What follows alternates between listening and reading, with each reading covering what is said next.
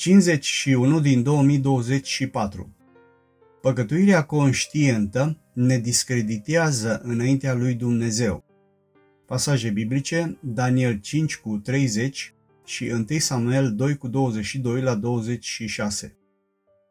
Meditații din cuvânt, Cezarea Reșița, douăzeci februarie două mii douăzeci și patru.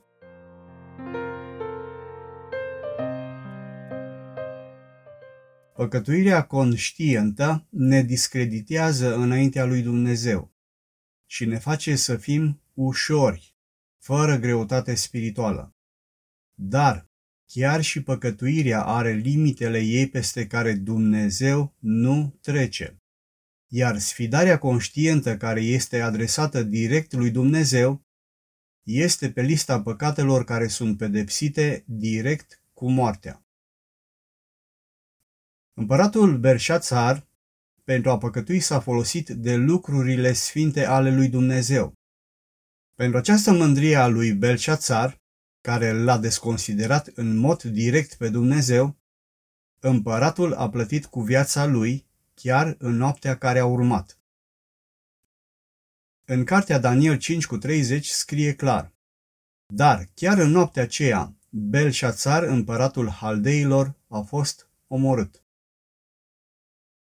Un alt exemplu de desconsiderare voită a lui Dumnezeu este consemnat în Biblie în întâi Samuel doi cu douăzeci și doi la douăzeci și șase, unde scrie că Eli era foarte bătrân și a aflat cum se purtau copiii lui cu tot Israelul. A aflat și că se culcau cu femeile care slujeau afară la ușa cortului întâlnirii.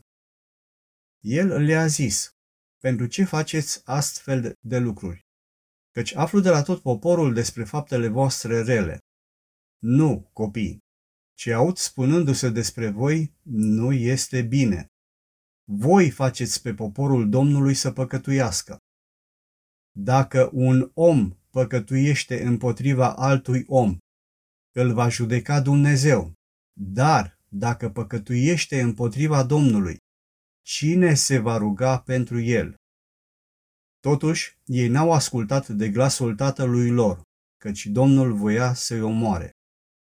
Tânărul Samuel creștea mereu și era plăcut Domnului și oamenilor. În acest pasaj găsim scris despre unu. Eli, care se consuma pentru ce se întâmplă. doi. Fiii lui Eli, care nici măcar nu au fost amintiți cu numele, din cauza lipsei lor de valoare. Și în final scrie despre trei. Samuel, care se sfințea tot mai mult.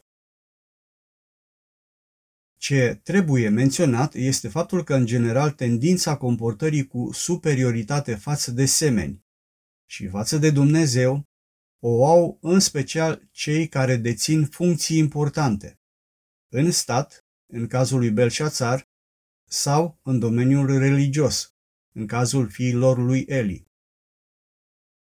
Dar în același loc în care unii păcătuiau, iar altul se consuma pentru ce se întâmplă, un tânăr se apropia tot mai mult de Dumnezeu. În final să mă întreb eu cu cine mă asemăn. Unul cu Belșațar sau cu fiii lui Eli, care l-au sfidat în față pe Dumnezeu. doi. Cu Eli, care se consuma pentru degradarea vieții spirituale din vremea lui. Sau trei. Cu Samuel, care era plăcut Domnului și oamenilor. Doamne Iisuse, dă-mi te rog frumos harul de a învăța din greșelile celor din jurul meu ce să nu fac și ajută-mă ca zi de zi prin alegerile mele să-ți fiu tot mai plăcut. Amin.